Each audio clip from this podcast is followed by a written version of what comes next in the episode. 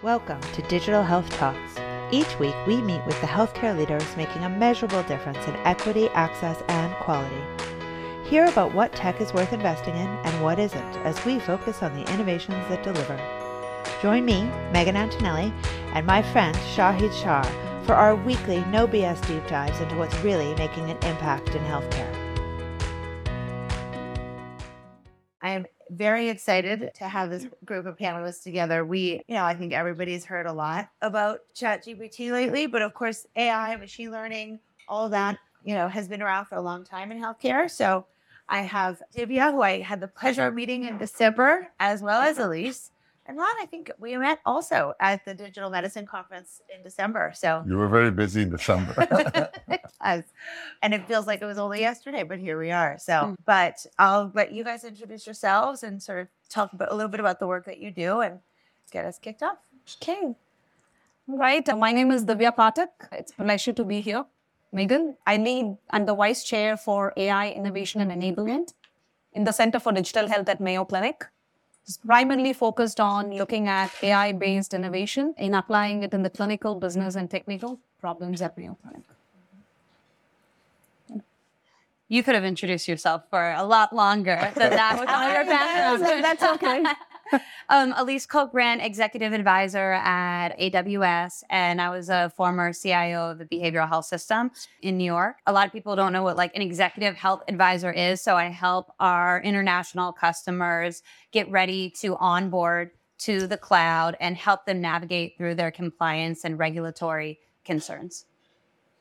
Wonderful. So I'm Ron Razmi. I am a venture capital investor so on the dark side. And by way of background, I'm a cardiologist who years developing digital health solutions. I was previously CEO of Acupera for six years. And now our current venture firm, we invest solely on digital health and AI in healthcare solutions.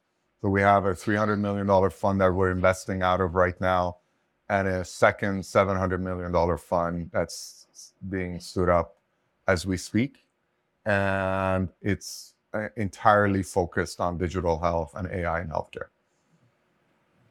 Awesome. Well, it's a pleasure to have you all here today. Divya, let's start with you because, you know, Mayo's big organization doing a lot in this space. You know, I think John Halamka was yeah. keynote here at our last as the 2019. Yeah, yeah. yeah. Tell us a little bit about, you know, as we, we talked, we call this hype or hysteria. Tell us, you know, what is the reality of it? What, what are you guys really working on? Right. Thank you for that question, Megan. Lets me speak about what we do. Right, Mayo is, as you all know, it's uh, you know it's it's a number one organization when it comes to patient care, and the foray into digital health and AI really started with our CEO, Dr. Gianrico Farrugia, who was a gastroenterologist. But it's um, not a um, cardiologist; it's a problem. That's true. So he's a clinician researcher and he's a very visionary leader who really wanted Mayo to be the national leader when it comes to digital health and AI. And really to have a strategy called Bold Forward in terms of cure, connect, and transform. And with his him taking the role of the CEO and COVID, that just reinvented everything when it comes to healthcare. There's been big investments made in Mayo Clinic in several fronts. One of the most prominent ones that you here in the press is the Mayo Clinic platform, which is a business entity as part of the nonprofit organization, really looking at how do we discover and deliver AI-based innovation to external partners working in the, in the healthcare ecosystem. The second big investment that Mayo Clinic made was in the Center for Digital Health. Mayo hired the first chief digital officer, Rita Khan. She's leading the digital transformation strategy at Mayo Clinic. And there's no digital health when we don't talk about AI. So AI organization that uh, is that I'm leading now was actually formed within the Center for Digital Health to be this office of excellence to support AI initiatives across different clinical departments at Mayo Clinic. So we talk about specialities. Mayo is trying to actually look at AI-based solutions across all specialties, cardiology, radiology, to be more cardiology is in that space too. So there are those are more prominent initiatives that Mayo has established, and uh, my group is supporting all these initiatives in the entirety of the AI lifecycle, not just in the development of algorithms for any clinical problems, but also in translation of AI. So, how do we really take AI into the clinical workflow? So, there's a lot of research when it comes to that space, building frameworks that's risk averse, it's explainable, it's trustworthy, so we can really eliminate the black box of AI. So, that's been a focus in my group. And last but not the least is the education component. I mean, we talk about AI adoption, and we still have clinical workforce, which is still under, you know, not everyone is understanding the implications or the use of AI. So, being able to educate healthcare professionals, make them literate enough to use AI, not just in building AI, but also in, in clinical adoption, wide clinical adoption of education is another focus. So, broadly, in speaking of different terms, there's, there's more internal engagements, there's more external partnerships, and uh, Mayo wants to be a leader in the space. They've done a good job of being. Yeah. Great.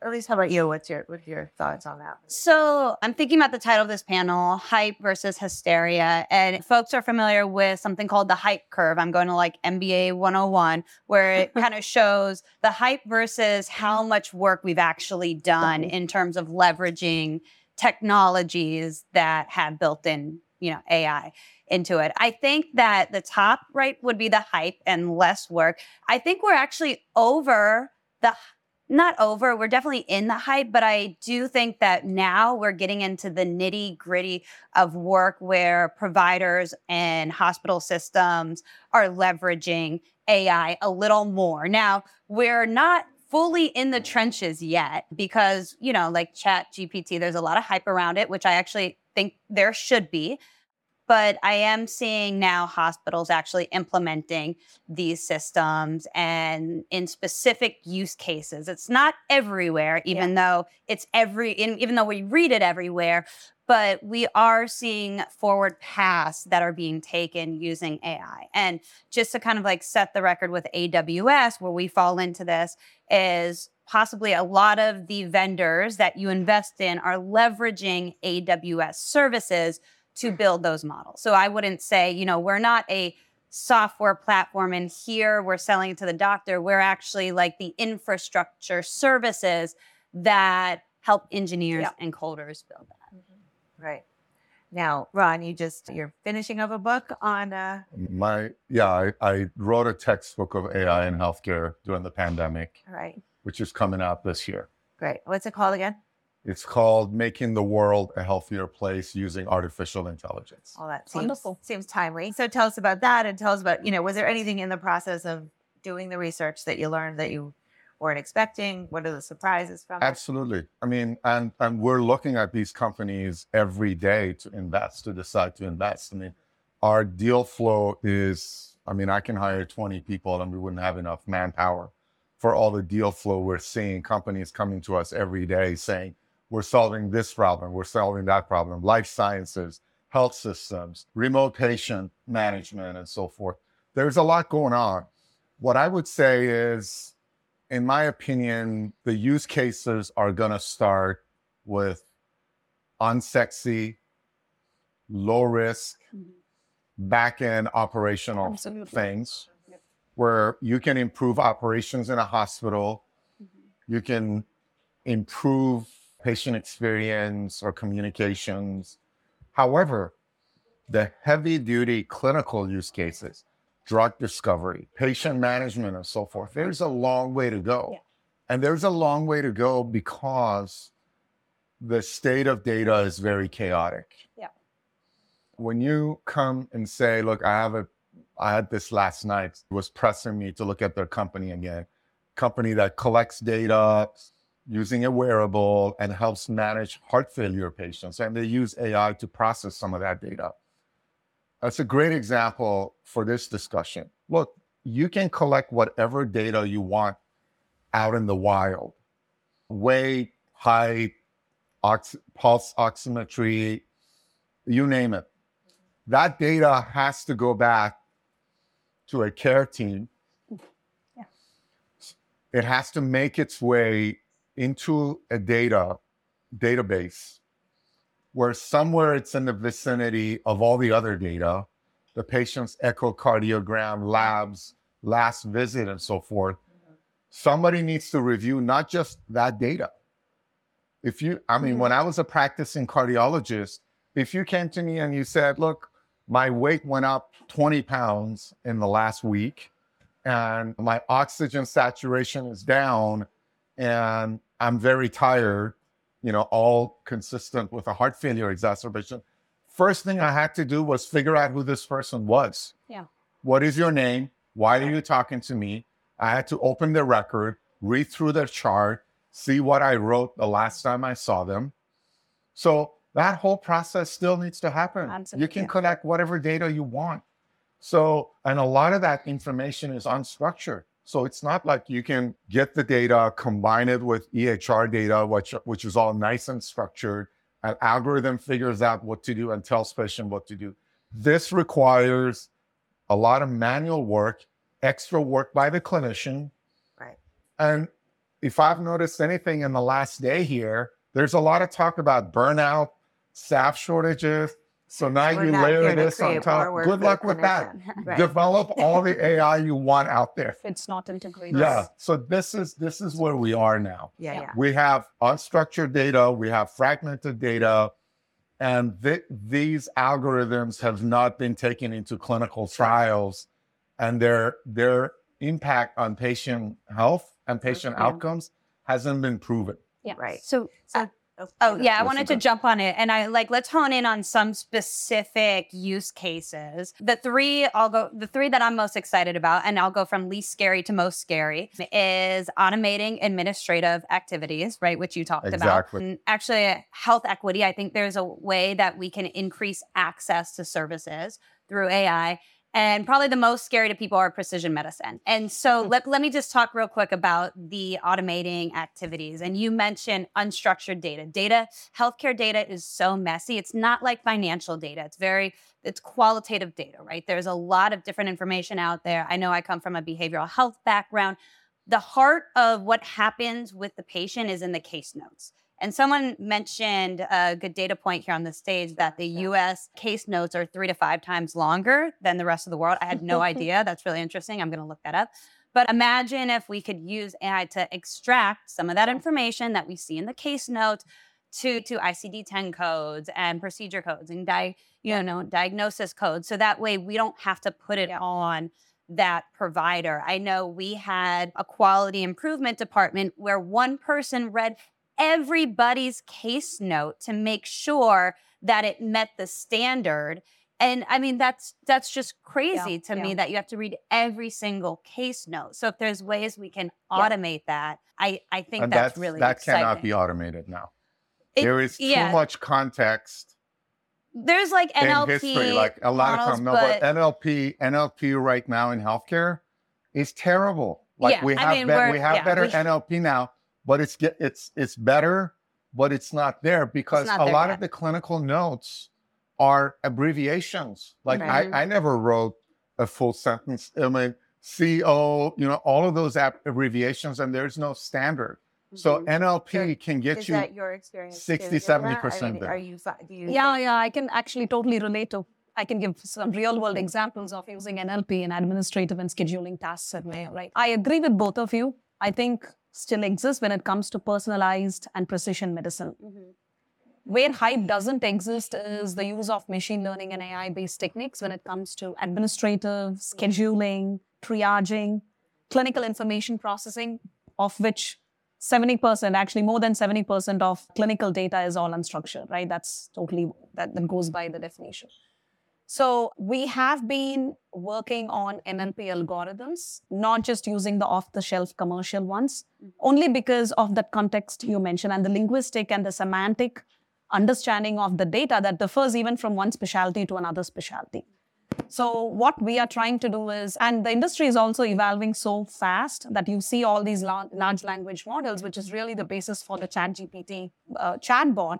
Our group is, and predominantly even in the field of NLP healthcare research, what is happening is they're building more frameworks and models that can be adapted, contextualized, depending on the use cases. The use case to read a clinical note for finding out the patient's condition so that they could triage, I mean, they could schedule that patient to the right service line versus the use of clinical use of NLP to look at clinical notes to identify the labs, the medications, the problems and diagnosis. They're very different use cases. So we know there is no one NLP that fits all, but being able to contextualize NLP based on the use cases, based on the physician or the care coordinator's need, requires a framework that we're able to build that could actually use as a plugin and plug-in of NLP algorithms off the shelf, custom, state of the art, adapting to that framework to support a variety of those administrative tasks, especially when it comes to unstructured data, has been a focus. And that's something we've been working on. And it's improving. Actually, It's improving. I think one of the things about Chat GPT is an NLP Yeah. model underneath it is a is a step forward. So it's Mhm. actually It's generative better, AI, it's better. Yeah. better. However, NLP so far has done better in other sectors of the economy than it's done in healthcare. But the foundational models Yeah. Are the transformer models are better.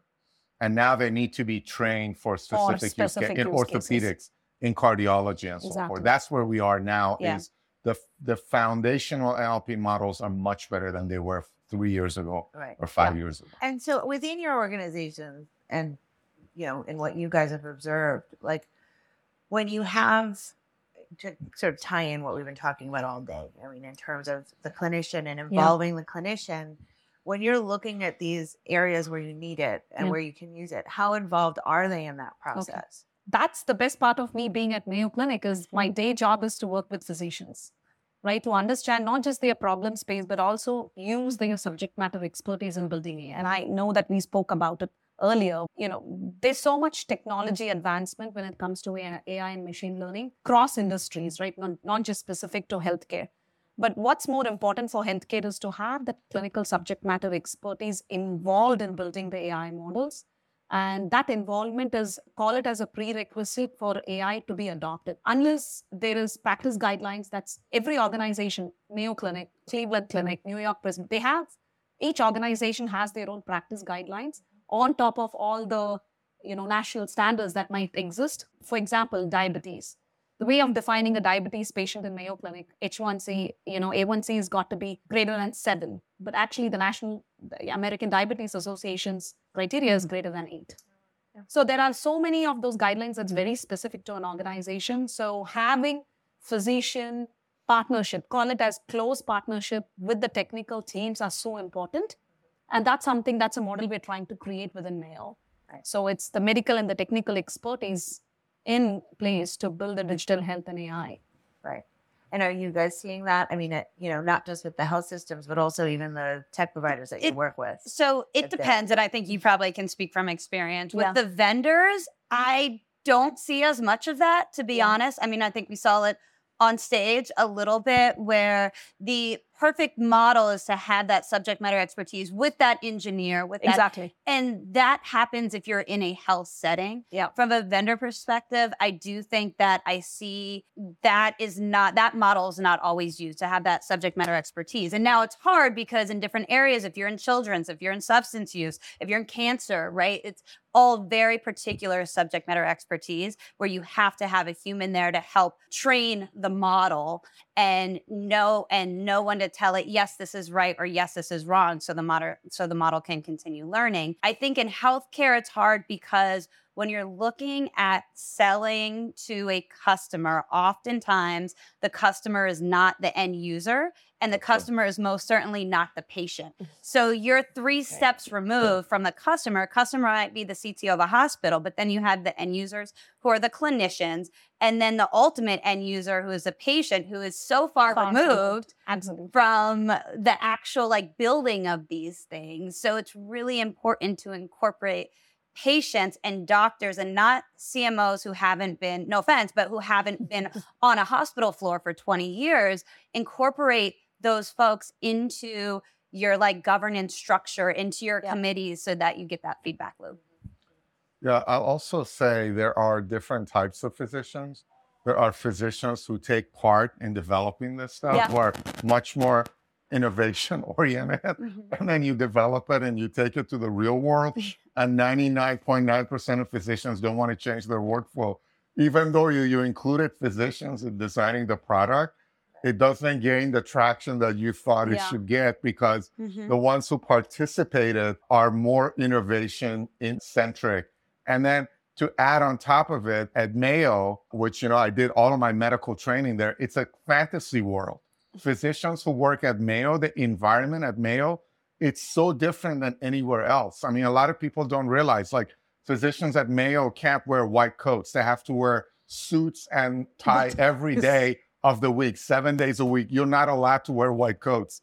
I showed up to clinic one time. I had been on call all night at the CCU taking care of patients. I, I, I had patients waiting for me in the clinic. I threw on my suit and went in to see my first patient. And then a nurse walked in the room while I was with the patient, said, Somebody's on the phone for you. I walked out. It was my program director who said, The nurses are telling me you haven't shaved. You need to shave before you see Oh, wow. patients. Wow. Mayo is a very Mayo is a very harsh environment Wow.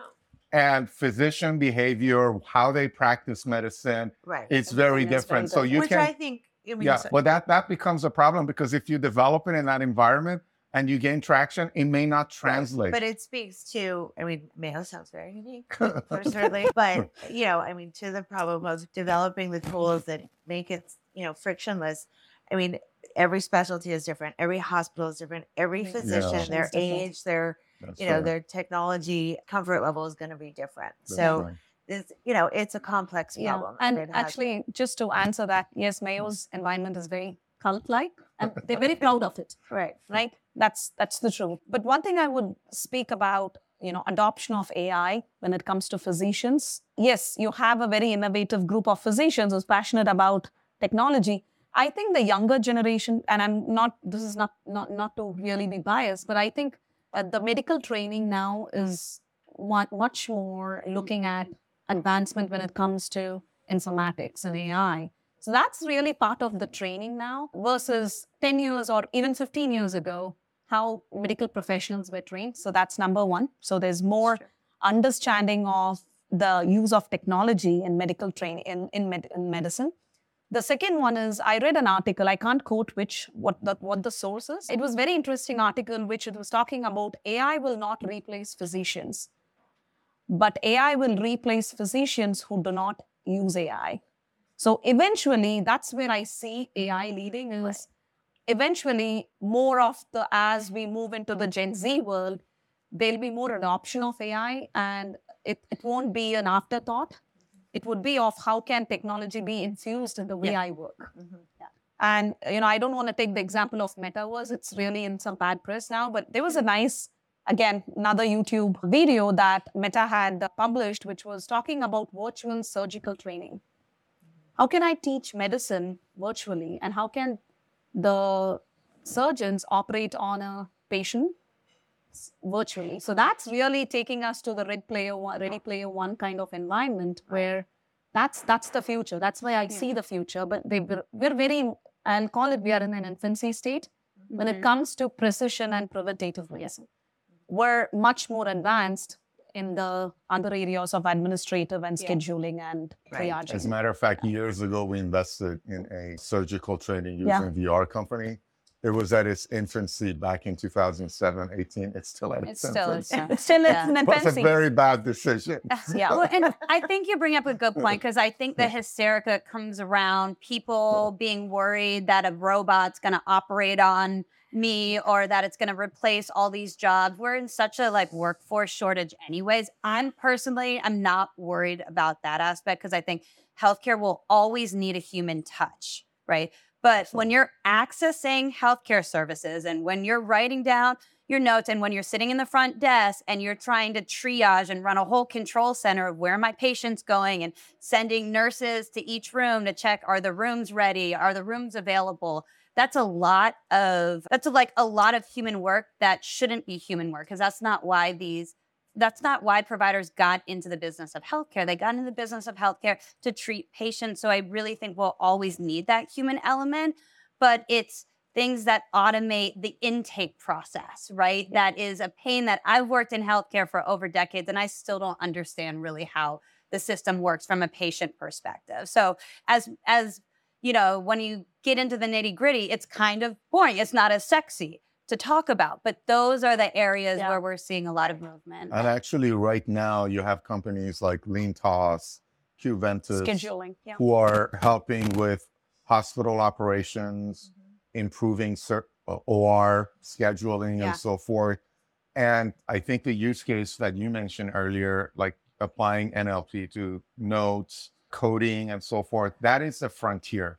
That is going to be the first applications, and there's nothing wrong with that because it's going to save a lot of work, improve workflows, and create room for patient care. Mm-hmm. Right. And that's what it, you know, taking out the stuff that isn't patient care, Right. automating the easy stuff, which we talked a little bit about, getting rid of the stupid stuff, which I do love. But, you know, and and that's, you Yeah. know, the prom- promise of it is to be the augmenter, right? So, you know, chat GPT, we've certainly seen a lot about it on social. Some of us have watched their children write papers with it, and some of us have experimented with it, you know. And so I want to open up the conversation because I don't think anybody's an expert in it, I, except you guys, of course. But but in terms of any questions we have, I I, I mean, I've started to hear people's stories of, of using it. So Okay. I don't know if you've used it. If you want to talk about it a little bit, Yeah. each of us can kind of share a story. I already did. My son wrote So- a paper, but you Mm. for you guys, tell I'll us and then speak the Mayo Clinic story. yes.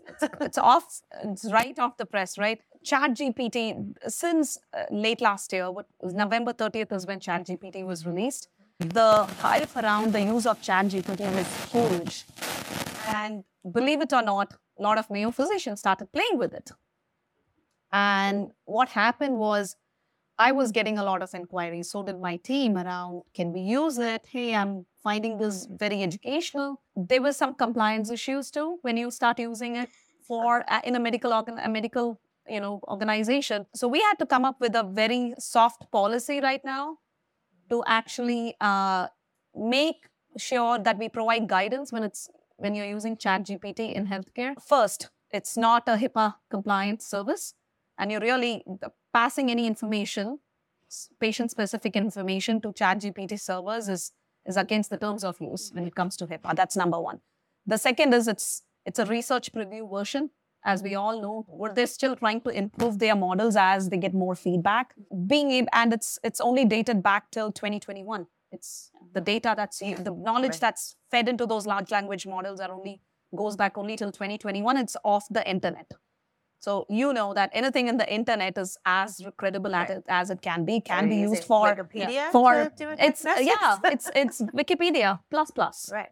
Yeah, anything I could write on my uh, you know Mhm. my blog. The third was that it doesn't have any medical knowledge. It's no nothing based on medical knowledge.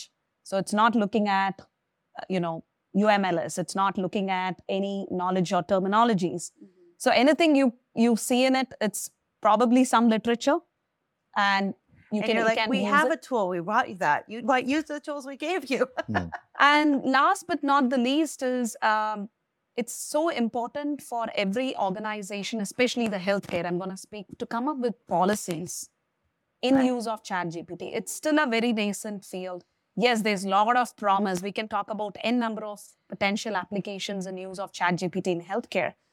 But I think we're really in this generative AI space where we're really learning the prompt, we're learning what possibilities can happen but there's no risk framework around it. There's no policies around it in an organization. So we've provided guidance to all physicians and educators at Mayo Clinic to use it. We can't, we don't have a policy. We're still building a policy, but they got to use it based on understanding the risks associated with it. ChatGPT in healthcare education, absolutely. Being able to summarize your literature, if you've got questions around literature, medical literature, absolutely it can be used in terms of education, but not really in support of patient care. Right, right. Can I ask the audience, raise your hand if you've used Chat GPT? I can raise mine. too. Okay, so like ha- a little more than half. So I have to go on the record saying I'm not speaking from AWS perspective. I'm speaking from my personal perspective on ChatGPT. I've used it right, and how I used it was I have a two-year-old, and somehow we got into this routine of me making up a story about him on the farm because he, he's a Brooklyn kid that loves the farm. and after two weeks, I started running out of stories. So I went on Chat GPT and I said, Tell me a story ab- about my two year old who lives on the farm and loves pigs. And it spit out a pretty good story. And I used it. And I use that example to say, and going back to the three things I'm most excited about administrative AI in administrative activities, AI in health equity, and AI in precision medicine. Health equity, there's a national push for health literacy, right? And to get content out there that can reach the patients who don't have a medical background right? And getting content out that, that's in different languages. If you ask a doctor or a nurse to write some form of patient facing material at a third grade level, it's really hard to do because you have all the acronyms, you have all that medical knowledge.